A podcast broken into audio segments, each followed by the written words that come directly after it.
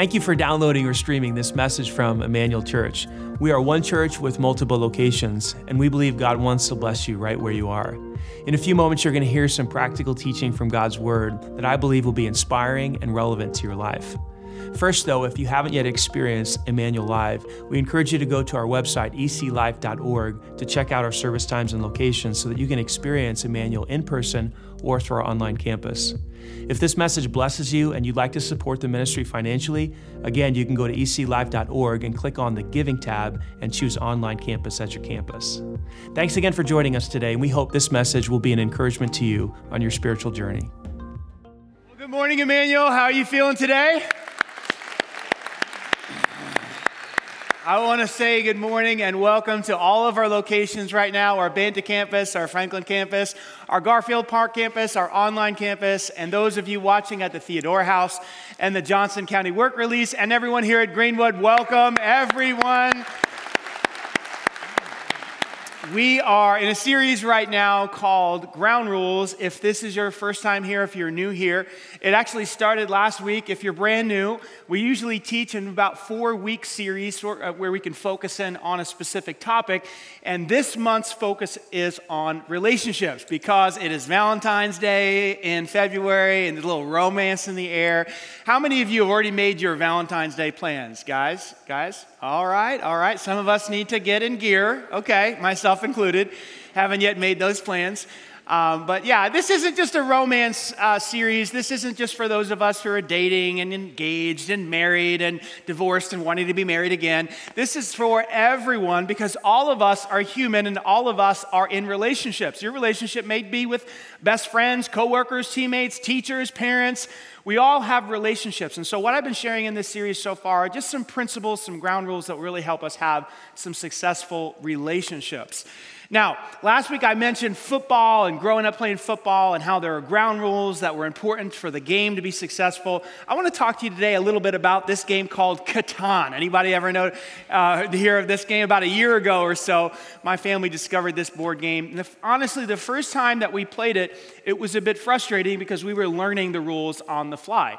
And I didn't really understand the importance of the, the position that you need to have on the board according to the right numbers that get rolled a lot. I mean, you know what I'm talking about? Like, you can really get messed up if you don't get that right. Um, and, you know, I, I didn't really understand, like, what resources you needed to buy in order to build a road or a city or a settlement, so that was frustrating.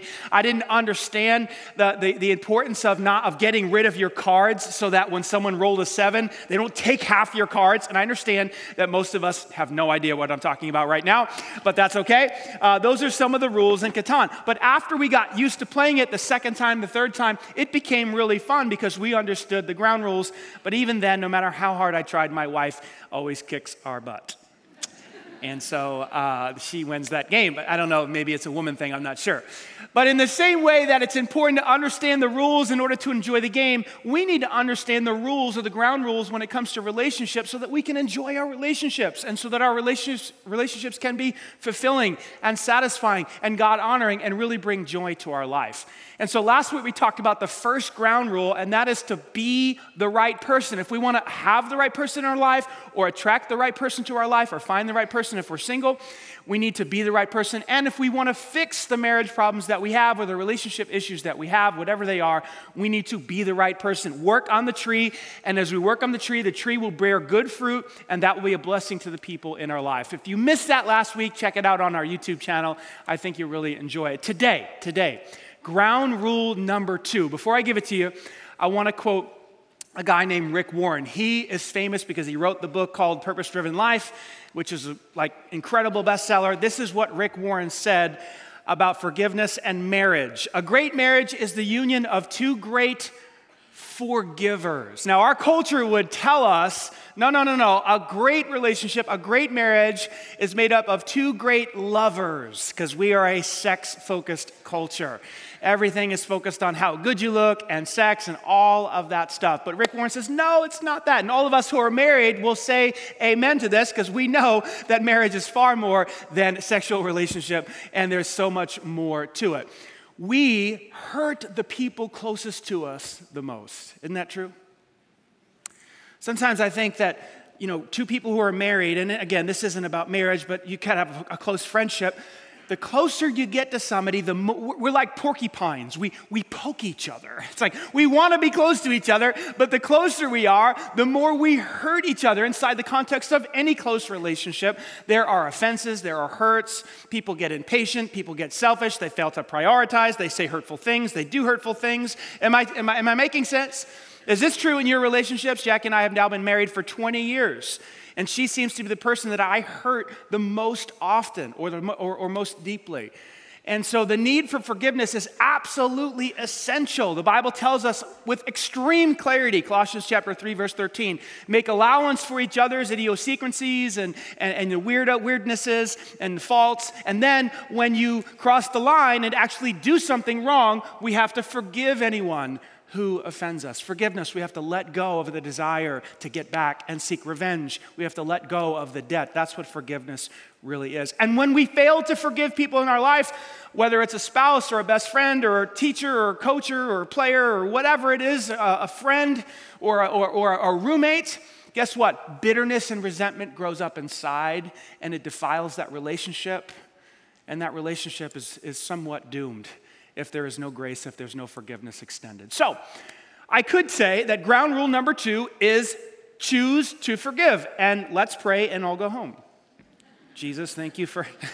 no, we're not going to do that today because I believe that there's more to it. I believe there's actually a ground rule that precedes forgiveness, comes before forgiveness. Dare I say, makes forgiveness possible. Dare I say, makes sure that the offense doesn't happen again in the future. Now, at this point, what I envision that everybody has their pen out and they're like, oh my gosh, tell me what ground rule number two is, please. Are you there? Are you there? Are you there? Okay, I'm going to imagine it. All right, all right, so grab your pen. Ground rule number two. I know you're waiting with bated breath. Here we go. You have to be responsible. We don't hear a lot about this today. We hear a lot of excuses today. We hear a lot of reasons today. We hear a lot of blame shifting today. It's not my fault, it's the other person's fault. Let me, let me explain why I did this. Be responsible. How is how is it that responsibility or taking responsibility precedes forgiveness or comes before forgiveness or even prevents the offense from continuing on in the future? Two ways, two ways. What does it mean to be responsible in your notes there? First of all, it means that you own what you did. You own what you do. You just own it. You say, Look, I am selfish. I'm the one. I said it. I was rude. I was obnoxious. I got angry. I acted like that. I shouldn't have said that. I shouldn't have done that. It's me, oh Lord, standing in the need of prayer. Remember that old song? Not my mother, not my brother, not my sister, but me, oh Lord, standing in the like that's what responsible people do. Now, when I do some marriage counseling, I don't even call it counseling. I do it, I call it marriage coaching. I'm not a good counselor counselors listen well, coaches tell you what to do, okay? So I'm more of a coach, right? When I do some marriage coaching, and I tell people what to do, they often buck me and they say, Well, I don't want to do that. Or I'll do that when she does it first. or I'll take response. Uh, Danny, I'll do what the Bible says, but, but he has to go first. and we're so quick to point at the other person. I'm, listen, responsible people do not look at what the other person has to do. They're a mess. They got to do their own stuff, right? Responsible people say, What's my part? Where have I screwed up? What, what part of this equation do I have to own and say, This is my deal? I'm the selfish one. I acted in pride. I was the manipulator. I, the, I was the one who deceived. I was the one who lied. That's what responsible people do. Now, isn't it a lot easier to forgive somebody when they own what they did? Yes or no? Man, this is one of my biggest struggles. You talk to my wife, she'll tell you. If I feel like you didn't own it, man, I hold back grace. I hold back. Like, it, unless you come and say, look, I did it, I'm wrong, and feel remorse, there's not going to be ex- forgiveness extended. Now, that's not right. The Bible says we should forgive whether someone confesses their sin or not. So I'm, not, I'm, I'm screwed up. Like, I'm, I'm not right. That's just a struggle for me to forgive people if they don't fess up and say, I own it. Dad, I did this. Honey, I did this and I was wrong and I shouldn't have said it. I shouldn't have done it. Will you please forgive me? You know, he reached the hand out to the king, right? Okay, I give, you know, you know, kiss, you know, on the head or whatever. You know, that's not right. But here's what I'm willing to admit. Isn't it a lot easier to forgive somebody when they own their junk? Yes or no? Now we need to do it whether or not they own it or not, but isn't it a lot easier? Doesn't, doesn't taking ownership pave the way or make forgiveness easier? It actually does. And it works this way with God. Like, God just doesn't give out blanket forgiveness to every single human being on earth. He doesn't. There's seven and a half billion of us. Now, some of us would love for, to, to conceive a God that just forgives every single human being no matter what they do. And when, when everyone dies, they go to heaven when they die. That would be awesome. And isn't that a God of love? But no, no, that's, that's, that's, not, that's a God that's, that's not just. You imagine having a judge here in Indianapolis or wherever you're watching and they just let everybody go, whatever the charge is? Yeah, you're free, innocent. You know, no jail time. We would, we would vote a judge like that out of there as soon as, right? God just doesn't give out forgiveness to everybody. Listen to what Jesus said. He said that the time is promised by God. It has come at last, he announced. The kingdom of God is near. You can be forgiven. There's grace available. Like you can live with God right now. However, you must say it with me repent. A little bit louder repent. It's not just a free gift to everybody. You have to turn from your sins, repent of your sins, and believe the good news. And if you do not repent, and it, repentance means to just turn around, to do a 180, to agree with God that I've been going the wrong direction, I've been doing things my own way, and I'm gonna turn and I'm gonna turn into your kingdom and do things your way. Then and only then is a person forgiven of their sins. See, even when it comes to our relationship with God, we have to acknowledge it. We've got to own it. God, I am wrong. I've turned. I'm selfish. I do things my own way. And would you please forgive me? This is what happened with King David. Man after God's own heart. You know, he's on his rooftop one day. He sees Bathsheba. You know the story, right? 1 Samuel 11. He starts to lust after her. He calls her up. They, they, they, they get it on, and, and he commits adultery with Bathsheba. She gets pregnant, and it, gets found out, you know, that, that, that, that, that she's pregnant. So what does he do? To cover up his sin, he, he, he, he kills her husband. Uriah, he becomes an adulterer, then he moves to murder to cover his sin. This is a godly man, right? The Bible says. One year later, a prophet has to come to David and say, Hey, you are the guilty one. And he's found out. Listen what David says in Psalm 51 for I recognize my rebellion. It haunts me day and night. Against you and you alone have I sinned. I have done what is evil in your sight. Ownership. Owning what you did. It is so critical that we just stop denying the fact that we were the wrong one. Now, there's more to being responsible than taking ownership of what you've done. How many of you have ever been in a situation or heard of a situation where someone has owned what they did, but then two weeks later they do it again? Yeah? In a relationship like that, doesn't it suck? Because you gave grace, and two weeks later they're looking at the porn again. They got drunk again. They were mean spirited and hard hearted again. And you just got done with that, and here we are again two weeks later, and then two weeks later, and then three weeks later. And, and it's like, what do you do in a relationship like that? Like you've given out grace, you've given out grace, and they keep repeating it. Like, listen, responsibility is much more than simply saying, I'm wrong, I- am sorry, would you forgive me? There's a second level to responsibility, and that is committing to change. A responsible human being commits to say, I'm going to put a plan together so that it never happens again. I don't ever want to make you feel that way again.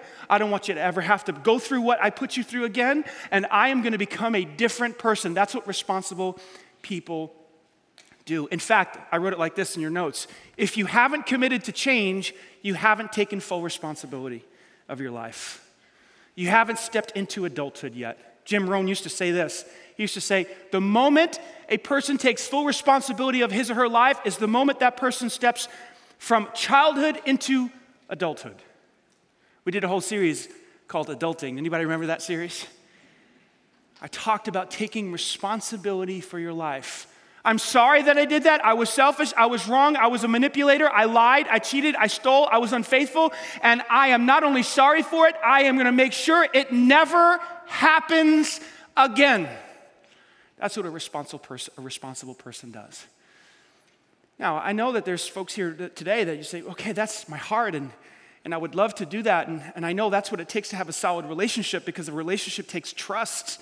And, and, and, and, and in order for there to be trust, there has to be integrity.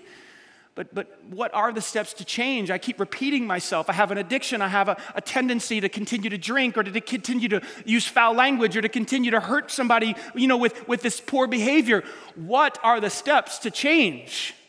Well, I'm so glad you asked because that's what I want to talk about for the rest of our time today.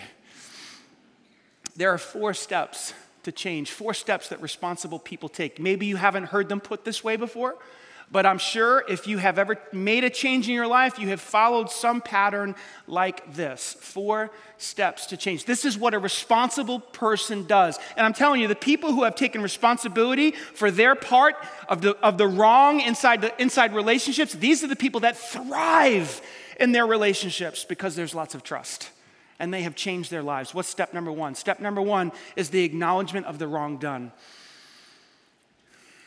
It's owning it. That's the first step. It's saying, I'm the person that did the wrong, and I'm guilty, and I'm sorry. This is what, again, what King David did. In Psalm 32, he also wrote about it. Psalm 51, he wrote about it. Psalm 32, he wrote about it. Watch what he says. Then I acknowledged my sin to you, and I did not cover up my iniquity. I stopped lying to myself. I said, I will confess my transgressions to the Lord, and you forgave the guilt of my sin. There's something powerful about being honest. I could have said it this way step number one is being honest with yourself. I have a problem. I have a struggle and I don't know how to figure it out. This is why Alcoholics Anonymous, the 12 steps for AA, is so effective and has helped literally millions upon millions upon millions to overcome alcohol or other subtypes, some type of substance or addiction. Step number one in the 12 step program, some of you are familiar with this, says this We admitted we were powerless over alcohol and that our lives had become unmanageable. Step number one you go to an AA meeting, what do you, what do you have to do? You have to get honest. Hello, my name is Danny, and I'm an alcoholic.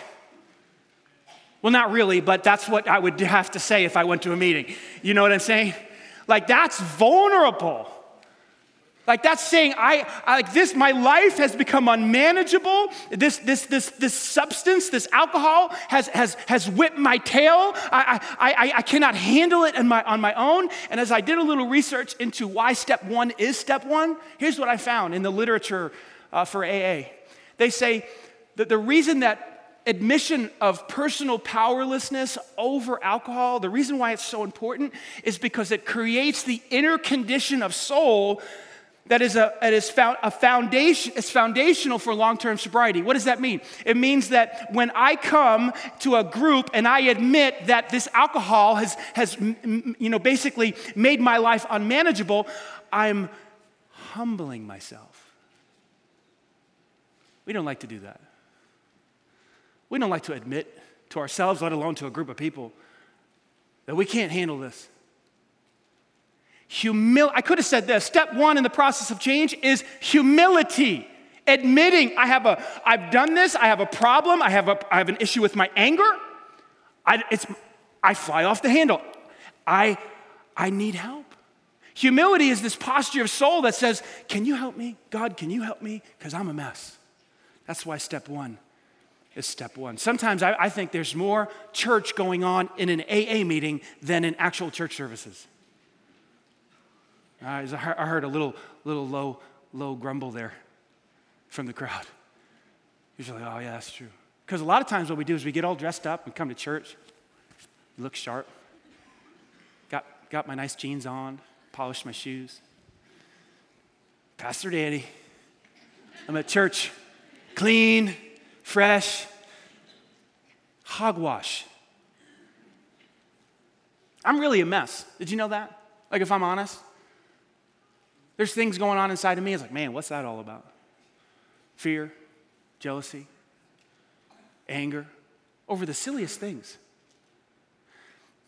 You know what's best for our congregations for me to say something like, like this Hello, my name is Pastor Danny. I'm your supposed leader, and, and I screw up every day. I need help. That's what happens in an AA meeting. And that's the truth. And, and the reason why I say things like that is because it helps, it puts me, my soul, in a posture of humility instead of arrogance. And now I can reach out to help from you, from God, and actually make the changes I need to make in my life so that I'm actually a good husband to my wife and my kids and, and you. Does that make sense? Step number one is honesty. It's admitting to yourself that you have a problem. What's step number two? Well, step number one puts us in the right mindset to take step number two, which is total surrender of our will to God. What are we talking about? We're talking about being a responsible person. A responsible person says, you know what? My will is all messed up. Inside of me, we've got a mind, we've got emotions, desires, and we also have this thing called a will, and the will from birth is messed up. Anybody have any kids? Anybody have multiple kids? you know they come out with a twisted will. Do you remember your childhood? You, are you willing to admit that your will right now as an adult is screwed up? We want the wrong things. Our will is twisted, and that's the product of Adam and Eve's first sin in the Garden of Eden. And so, if I'm ever gonna change, if you're ever gonna change, we gotta take this will, this twisted will that's inside of us, and we have to submit it or surrender it to the will of God so that our will will be aligned with His will so that we can go out and live righteously and love our neighbor as ourselves and do what is best by other people and stop putting our own interests above, above other people's interests. And that's how we overcome anger or addictions or, or whatever, hatred in our hearts or jealousy or lust or whatever the issues are. We surrender our will to God's will. Listen, this is exactly how Jesus said we're to become a disciple, a follower of His. Luke 9 23. If any of you wants to be my follower, you must, watch this, give up your own way. That's very different from what our culture, our culture tells us today. Our culture says, hey, you be you, you go get yours, come on. We are a me focused, me centered, you know, society. If that's what you want to do, you go be you. Jesus says, no, that's not the path to life. If you, want the, if you want to be my follower, my disciple, if you want abundant life, you have to give up your own way. You have to take your will and submit it to my will and take up your cross daily. So many Christians think that that word cross means to carry a burden in life. Oh, I've got this husband, he's just a burden, he's my cross. I've got this boss at work. He's just so he's just so demanding. He's my cross. I'm gonna take up my boss. My boss is my cross. No, it's not what that's not what that means.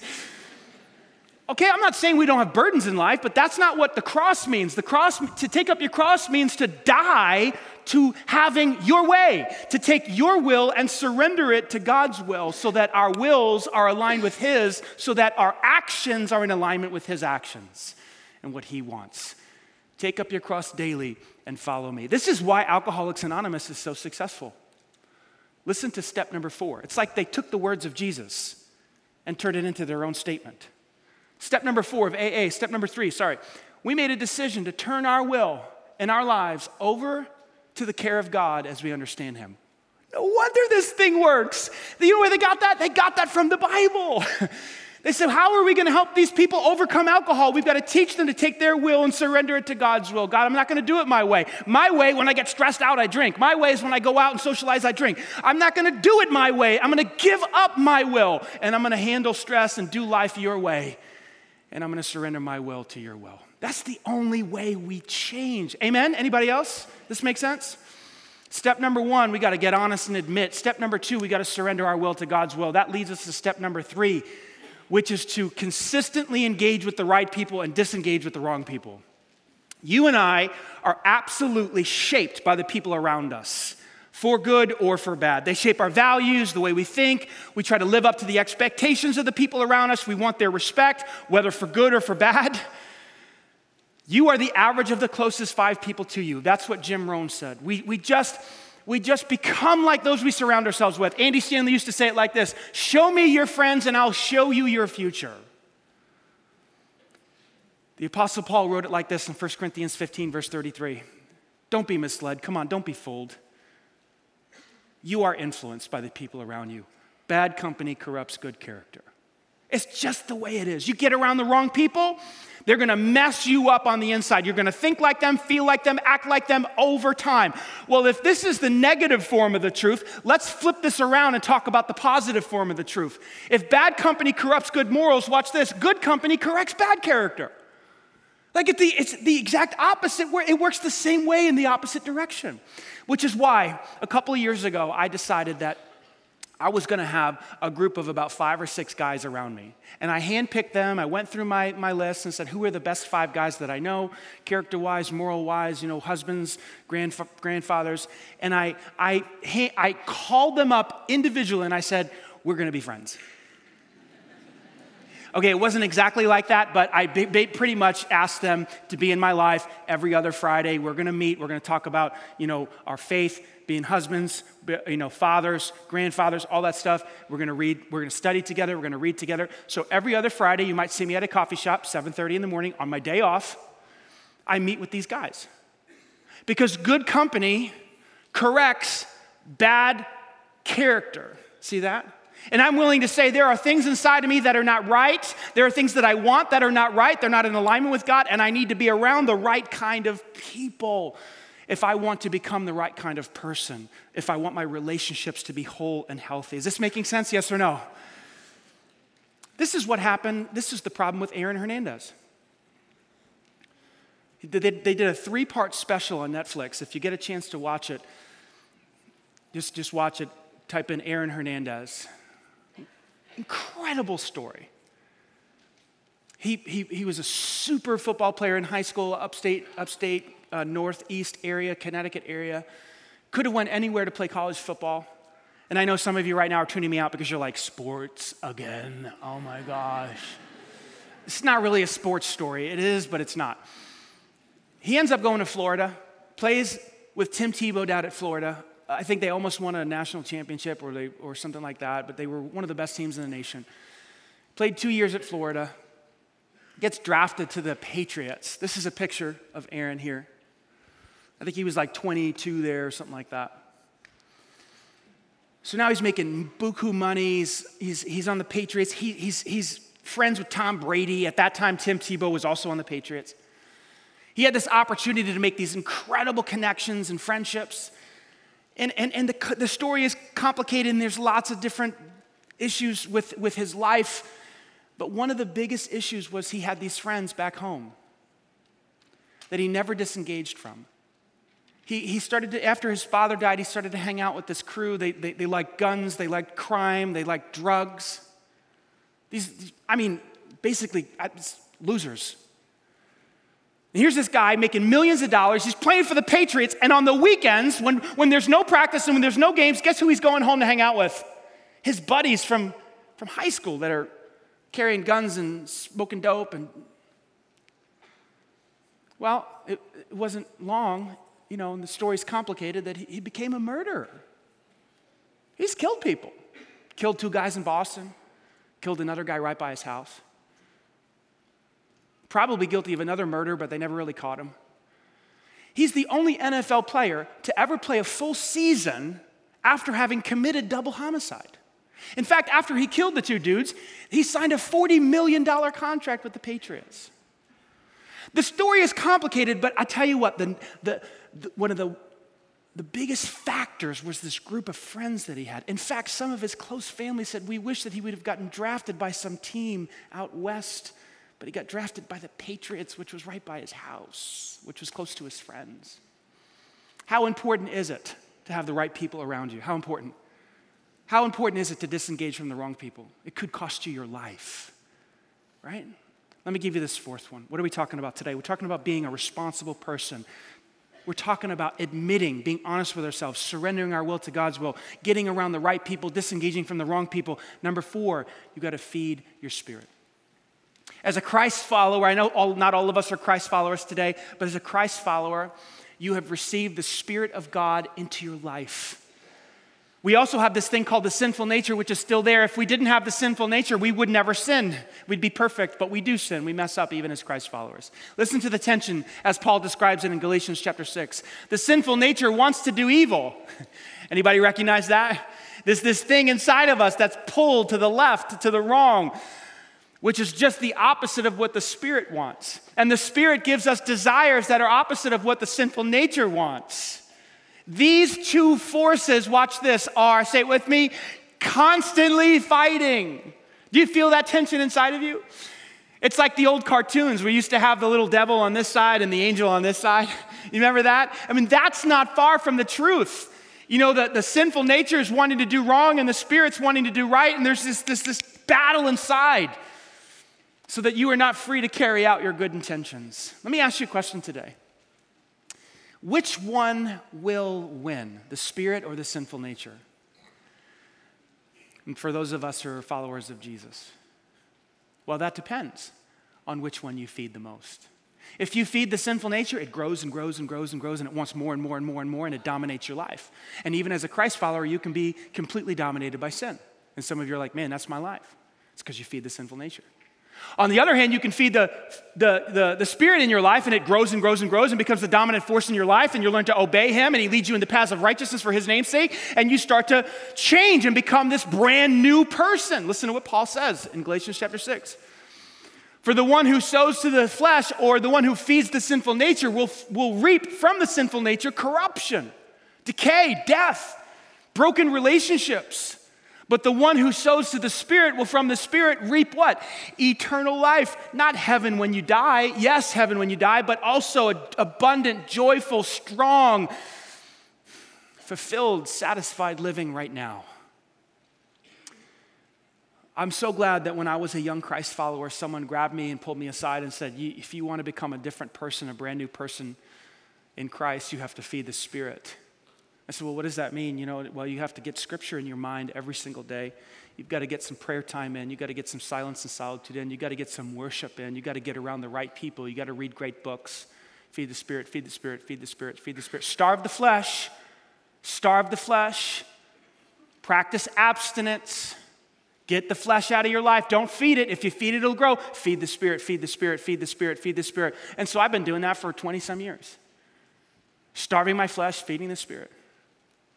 And over time, you start to become a different person, the kind of person that does not continue to hurt the loved ones in your life. Does that make sense? You see, being responsible is not just about owning what you did, it's also about owning the process of changing and becoming a person who will never do it again, will never cheat again, will never steal again, will never be unfaithful again, will never punch again, will never hit again. Well, how do you do that? You got to change. You got to become a different person. You got to feed your spirit. Listen to what Paul said in Galatians chapter 5. So I say, let the Holy Spirit guide your lives, give him total control of your life then you won't be doing what your sinful nature craves. Can I get any clearer than that? Can Paul get any clearer than that? Like, if you don't want to do what the sinful nature craves, then don't feed it. Give you an example. Just recently, we are watching the Super Bowl, and I knew J Lo was doing the halftime show. I had seen a tweet about it, and I said, "This is going to be raunchy. She's she may not have any clothes on." I knew it. So there, we're watching the Super Bowl I'm with my son, my wife, my daughter. Halftime comes on. It's like, turn the channel. You know, I think there was a, a lady that performed before her. I think we watched that one because it was some, somewhat modest. But then J Lo was coming on, like, we zapped it, turned it off. We changed the channel. So, oh, are you saying you're holier than us? No, I'm not holier than you. I just have a sinful nature. So if I watch J-Lo, you know, swing around on poles without any clothes on and grab her private parts, because that's what I heard she did. I didn't see it, because as I said, I changed the channel, but I heard about it. If I watch J-Lo do that, just speaking completely 100% honest, my sinful nature is going to say, hey, what's that? She's attractive. I want to see her do that again. I want to see more of that. And then you got the sinful nature going, and you feed it and it wants more and it wants more and all of a sudden you're on a porn site and all of a sudden you're doing and you lose your marriage over the Super Bowl. like it doesn't like this isn't that hard to figure out. So so you have to like starve your flesh, your eyes, turn it off and then feed your spirit. Is that making sense? Please, I'm not judging. I'm not saying anything about people being bad people. I'm just saying, as far as I'm, I can't control what others do. You can't control what other people do, but you have to, you have to feed your spirit or, or, and starve your flesh if you want to become a different person. That's what responsible people do. Yes or no? Yes or no? My question, my question as I wrap up Have you done it? Have you gotten to the point where you're honest with the, your spouse, your friends, the people you're in relationship with? I, I, I'm the problem. Like, I'm not, I'm gonna stop pointing at you. I'm gonna point at myself because I can't handle your, I can't fix your stuff, but I can work on my stuff. And, and I'm, I'm gonna own it, and I'm also gonna begin taking this four step process to change. Have you, have you taken responsibility? If you haven't committed to change, you haven't taken total responsibility of your life. Here's my heart for you. Please, please hear it. Please hear it. It's my heart. I think this is God's heart for you as well. It's for you to become. You to become the person that He created you to be. And when you become the person He created you to be, the relationship stuff gets worked out. Does that make sense? When the tree is good, it'll bear the fruit. Whatever fruit is needed to fix that relationship or to make that relationship good. Be responsible. Now, as I wrap up today, I mentioned what Jesus said in Mark chapter 1, verse 15 a few moments ago. Let's look at it again. Jesus said, The time promised by God has come at last. He announced, The kingdom of God is at hand. Repent, turn from your sins, believe in the good news. Some of you have not done that yet. Jesus Christ came to this earth to die on a cross to wipe away the barrier between you and God. But just because he did that doesn't mean that everyone gets forgiveness. Forgiveness is available to everybody, anyone can have it, but you have to own your waywardness and say, God, I, I've been wrong. I've been going at this thing selfishly and like, kind of like a narcissist, like it's all life is all about me and doing it my way. And I am going to give up my way of doing things. I'm going to repent. I'm going to do a 180. I'm going to turn into your kingdom and I'm going to do everything the way you say. And perfectly, but my heart is to do it the way you say. Jesus, I believe you died on the cross for my sins. Come into my life, wash me, cleanse me. And that is how a person receives the forgiveness of their sins. Have you done that yet? Here's a better question Have you taken responsibility of your soul? Its final destination, its current condition. The way you do that is by owning your sin and repenting and turning into the kingdom of God. I'm going to say a simple prayer of faith. It's your time, if you haven't already done so, to take responsibility of your soul. Hand it over to God. Ask Him to wash you and cleanse you and make you a brand new person. If this is your moment, take these words I'm about to share. It's not really the words, it's the faith behind the words. Express them to God. Step into His kingdom today and become His child. Will you pray with me? Dear God, I turn today. I turn to you. I turn away from my sin. I repent. I put my trust in you, Jesus. I believe you died on the cross to wash away my sin, to cleanse me to forgive me. So I turn to you today. I believe. I trust. I step into your way of doing things, not mine. I say, not my will, but your will be done. Fill my heart with your spirit. And help me to feed that spirit so that your desires become my desires. Your will becomes my will. I pray this in Jesus' name. And everybody said, Amen, amen, amen. Come on, let's give him glory, all of our locations. If you prayed that prayer, we would love to hear from you. If you just grab your phone real quick and text the word SAVE to 65248. If you put your faith in Christ today, if you repented, we would love to put a gift in your hands today. It's sort of a little shoebox, no shoes in it, but just a Bible, a reading plan, and some next steps on how to help you walk in your faith. And there's also a special cup in here as well. Can we give God glory one more time? Amen.